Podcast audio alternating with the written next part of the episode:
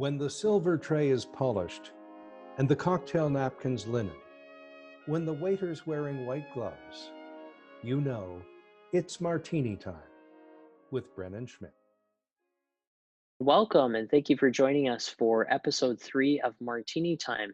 I'm Brennan Schmidt, today's host. Now, I just want to call out the fact that another week has passed, and that means that I've run out of my ration of olives, unfortunately. So, uh, Alan, you're just going to have to bear with me. Uh, no olives. Um, so I, I apologize profusely, but you know, times are tough. Well, it it's a tradition. Olives. It's a tradition on this program that we do raise our glasses, and I'm a, a, traditionalist, but not a stickler. I am not pedantic. I'm not pedestrian. I'm not picayune. Um, so this is an old-fashioned glass full of ice with gin and with an olive, and that's a perfectly acceptable way to drink a martini. Mm, very good. So now we've seen a couple of different types of martini glasses. Would you like to see other another type of martini glass, or would you like I, to see my other martini glasses plural? I, I would love to see whatever you have on hand because uh, I'm, I'm, sure our viewers will be fascinated and, and just be mindful too that for for the audio uh, listeners here, we want to just describe what those glasses are like too. Well, uh, we should really speak up for the audio only listeners so that they can see this. Once in, in radio, they uh, at the CBC afternoon show in Toronto, they lined up a magician for me. Now, I you know I didn't know what on earth to do with a magician on radio, and another time they they had a regular feature with a photographer. I mean, this was nuts. Um, and I'm reminded of the great Garrett Morris uh, doing uh, uh, signing in the in the small portion of the screen at the bottom and it didn't actually on Saturday Night Live didn't actually involve signing. It involved Garrett Morris repeating what the other person had said in a loud voice.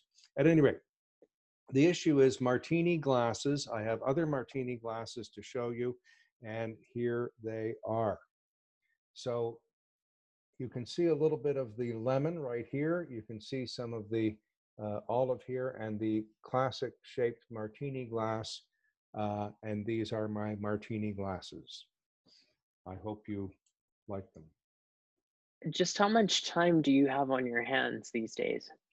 Well, it's um, it, it, it is an issue. There's no question. Um, so uh, these are. It's good that the Martini Time program exists because it's an outlet for this sort of stuff. I did take those very martini glasses to the American bar at the Savoy Hotel in London, and in my somewhere in my cloud or someplace, my Twitter feed, there is a picture of me in those glasses. Uh, the great uh, journalist Steve Paikin uh, took a picture of me with my TV glasses on. There's the little little antennae and all the little dials. You can get different channels. You know, you can get WLPZ, Plattsburgh, North Pole, New York, all those great stations. Um, and uh, he retweeted that. My wife then retweeted, This man is fixated with television. So that's life. However, um, that's not why you called. We should go to our regular features here. I've not heard from Paul Anka. Have you? I have not. Okay, well, he's he. We need a theme song, and he'd be ideal. Great songwriter. I have not heard from Ian Tyson. I mean, could be the cowboy hat. Maybe he couldn't see the program. I don't know. I have one other idea. Neil Young, and Neil Young did a tremendous version of uh, Four Strong Winds by Ian Tyson. Now, uh, folklore has it Mr. Young was either being strangled at the time of the recording or someone was standing on his foot. But notwithstanding that kind of, you know, high pitch sort of thing, you know, that Neil Young does, it was a great uh, version. And I think that uh, he should be brought in line. Um, the current events issue. Okay. Uh, it seems to me, I've often said, there may not actually be a country south of us. Uh, I know there are a lot of states and a lot of people, a lot of powerful people, huge economy, etc. But uh, the, for example, the Reconstruction amendments to the U.S. Constitution were not all ratified until I think up into the 70s, uh, the 1970s. That's a hundred years later.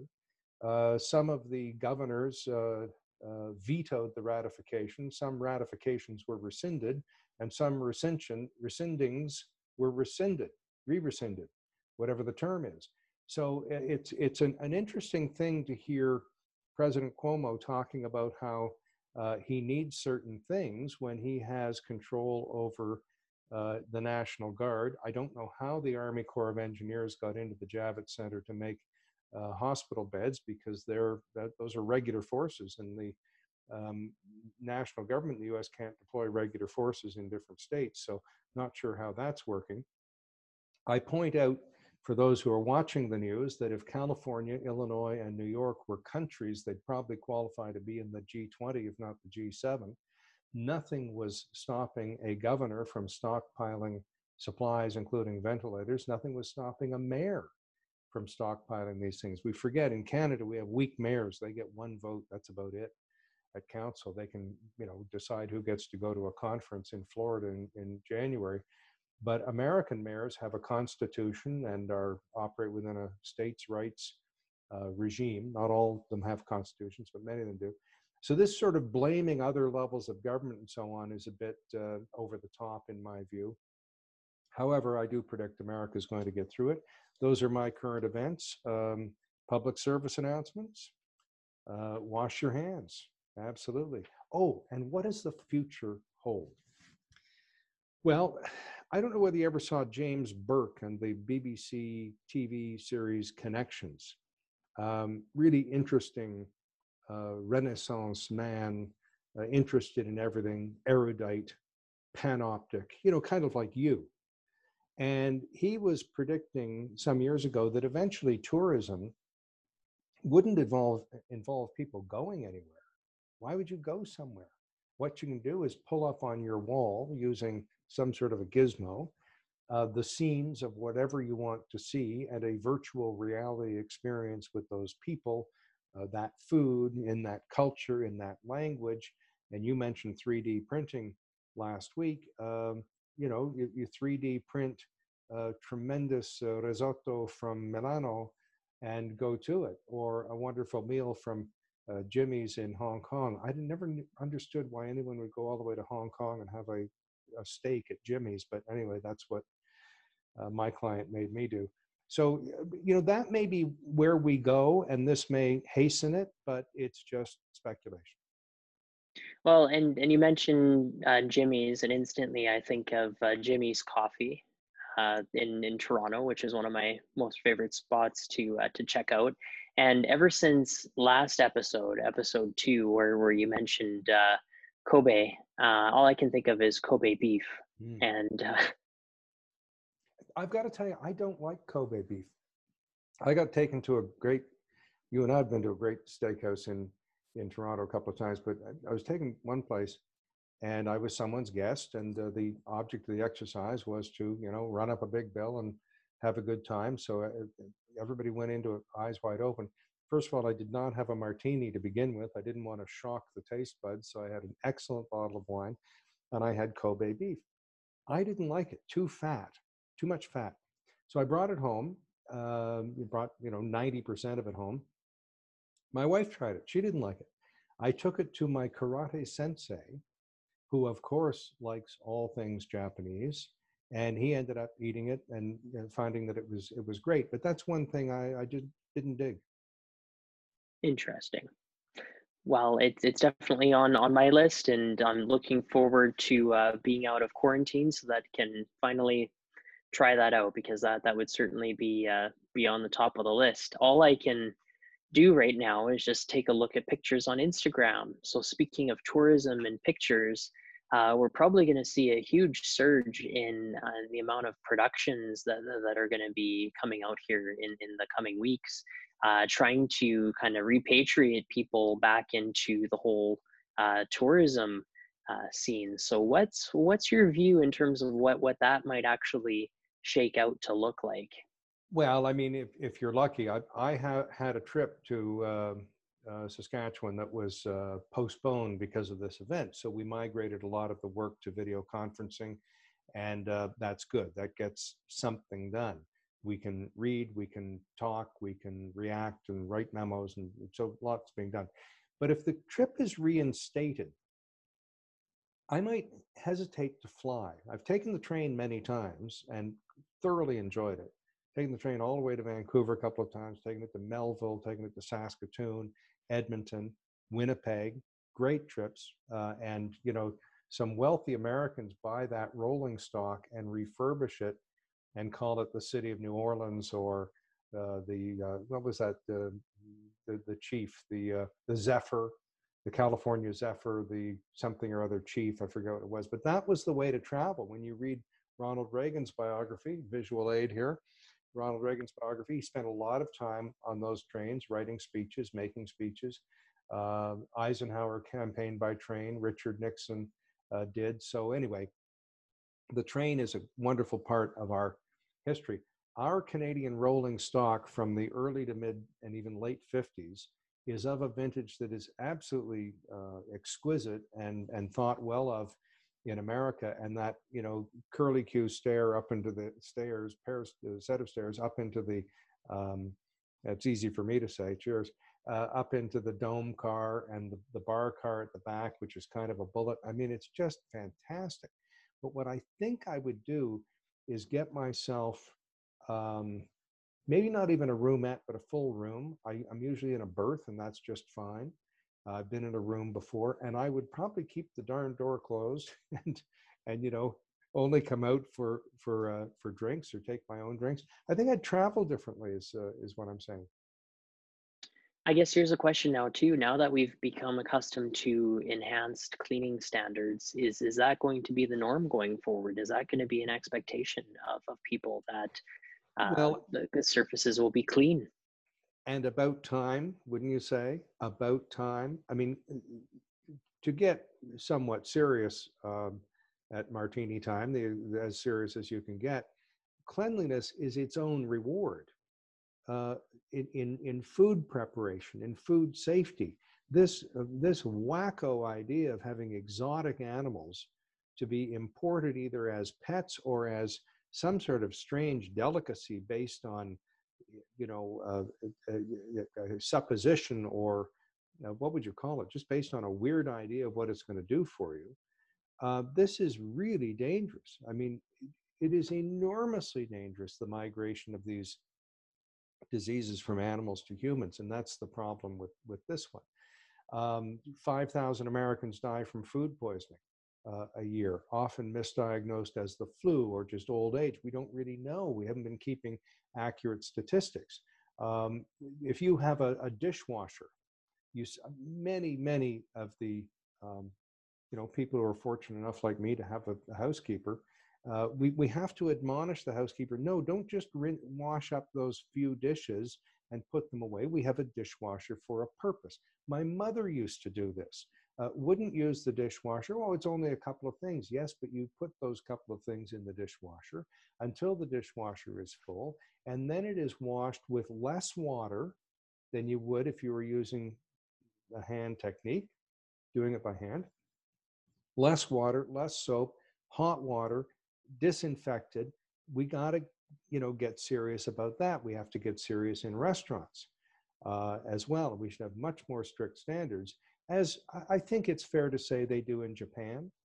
Uh, and we have to have strict standards on, on food. We're cramming our food full of high fructose uh, corn syrup. Sorry, corn growers. Uh, you know, I've lived a lot of my life in rural areas like like and, and near farming communities like you are. I know Regina is the big city, but there are farming communities nearby. Sorry, but just because that's the easiest, cheapest crop to grow and you can't sell enough corn is no reason to grind it up into corn syrup and put it in absolutely everything we eat and get uh, an epidemic of obesity and uh, diabetes and what have you. So, cleanliness and um, proper food uh, and nutrition are their own rewards. If, if we had been fixated on this cleanliness after SARS or after the 68 Hong Kong flu, or after the scare about swine flu, uh, we wouldn't be in the pickle that we're in right now. Bill Clinton put money into um, into food safety. If we'd have kept that, redoubled it, we wouldn't be in that situation. So, long-winded way of saying yes, I think there is going to be a long term and positive effect of this.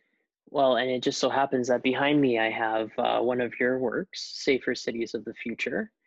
Uh, tell us a bit about what you've discovered in your research uh, writing writing that work, and and how can that inform what the future might entail, kind of post COVID nineteen. Well, well, it's funny that one was taking a look at uh, design and materials, which um, urban planners don't usually look at, but that's what I wanted to look at. I was told this was really unusual. And I was also told that the convergence of urban planning, uh, in which there are urban emergency plans written, but the convergence of urban planning and crisis management was odd as well. And that was the precursor book to the one that you co authored right there. So uh, hats off to you as well. I mean, one of the things I was saying is that um, materials can make us safer. You know, if you have a ramp like that, if you make it out of a particular surface that is a non slip surface, you're doing a favor to the people with mobility challenges uh, to get up and down it safely. Uh, if you have uh, somehow invigorate the second and third floors uh, of our buildings, including with a monorail going into the third floor, and you say to the hotel or, or the bank tower or whatever it is, but by, by the way, you're going to pay for this uh, uh, transit stop. Uh, they might well do that, and that is a is a great boon to them because it invigorates their third floor, and it's pretty good for people with mobility challenges. Um, certain types of metal, and I think it's copper, and I think it's, um, sometimes types of steel, have a tendency to, to kill germs or not um, cause germs to adhere on them, and that's why the pole on the subway or the transit vehicle is is uh, a little safer than we think. So I think we should retrofit our cities in that way, and that leads me just you know with my no synaptic barriers uh, makes me think of the spending that we should be doing now. You know that we, we we're trying to keep the economy going, and in terms of tourism, if I can't come to Saskatchewan, maybe I could buy some of that gin that's made in Saskatchewan and have it shipped here, or I could buy the gin made on the on the uh, Acadian Peninsula in uh, New Brunswick, or the crystal that's made in Halifax. You know, that's a different type of tourism. I stay put and bring stuff to me, but that's you know a legitimate kind of tourism.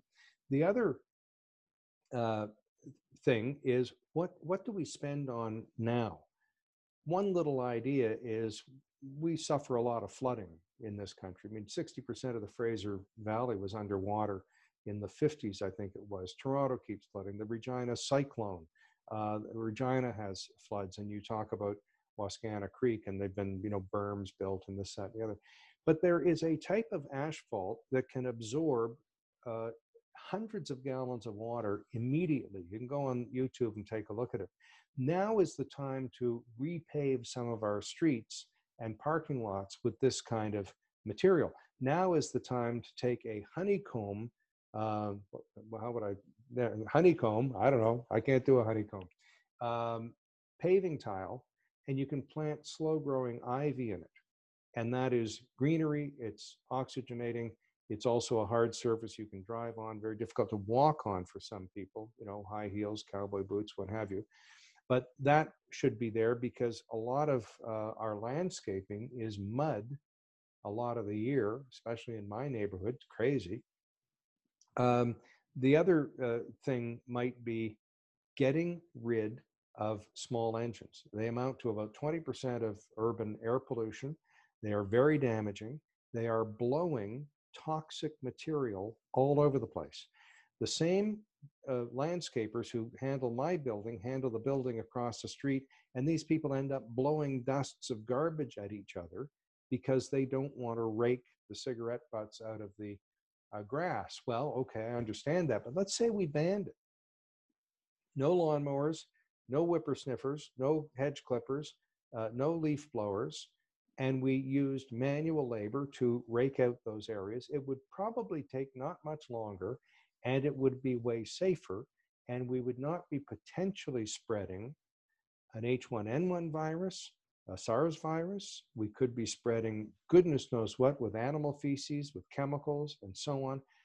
those are things that we could address right now. It would be public work spending, it would stimulate the economy and have a lasting benefit.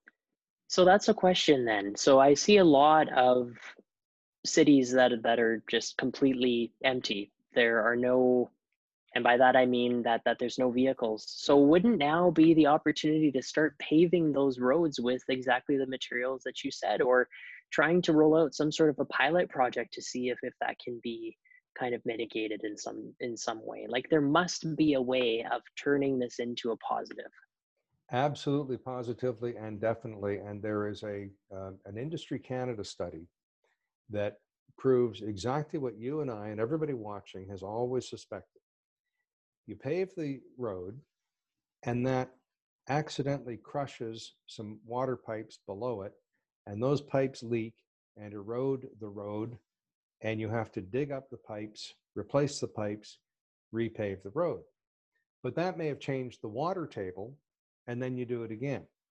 The life expectancy of the water pipes, the sewer pipes, the conduit for telecommunications, and the road surface are all different lifespans. So if you don't plan it correctly, you are digging up a perfectly good road in order to repair uh, a, a, vitreous clay water pipe in, in older parts of the continent or a plastic pipe that is crushed and you're digging up that roadway 10 years before its life expectancy uh, has come to fruition. So if you could just coordinate all the repairs at the right time, you'd save 25% of public works budgets according to industry uh, Canada, I believe it is. So that's number one. We have the time and energy. We have engineers at home. Um, uh, and I've, I've, spoken to some of the water people around here, and they are at home trying to keep things going uh, where they are. Now is the time to do that study and say, okay, what are the roads that, and we can coordinate and everything gets repaired at the same time. We're not disrupting traffic. I mean, it's a nightmare, some of the uh, traffic disruptions. So absolutely positively, this is just normal maintenance, nothing, you know, from uh, nothing futuristic, but it is normal maintenance. It can be done now at a tremendous savings and last for 25 years. So it kind of sounds like if if we rethink and reframe this this and, and we don't want to make light of, of the situation at hand here, the, the global pandemic, we've we've seen what havoc it's it's wreaked it's wreaked upon people in the form of, of death through to uh, job loss and and and it will continue to to unfold here. But if we were to kind of take a silver lining from this, it sounds to me from from what you said that we can probably shift our thinking and say, okay, we're spending a lot of money, but at the same time, if we think about allocative efficiency and roadways not being used right now because everybody's at home, now is the time to save a tremendous amount of dollars in order to maybe make it so that we don't have to end up paying as much in future. Is, is that an accurate way of framing it? Well, yes, please. And I, I was going to say a couple of things. You talk about rethinking. Um, that presupposes that there has actually been some thinking in the past, and I would challenge that uh, supposition. So we do need to think about what is going to last.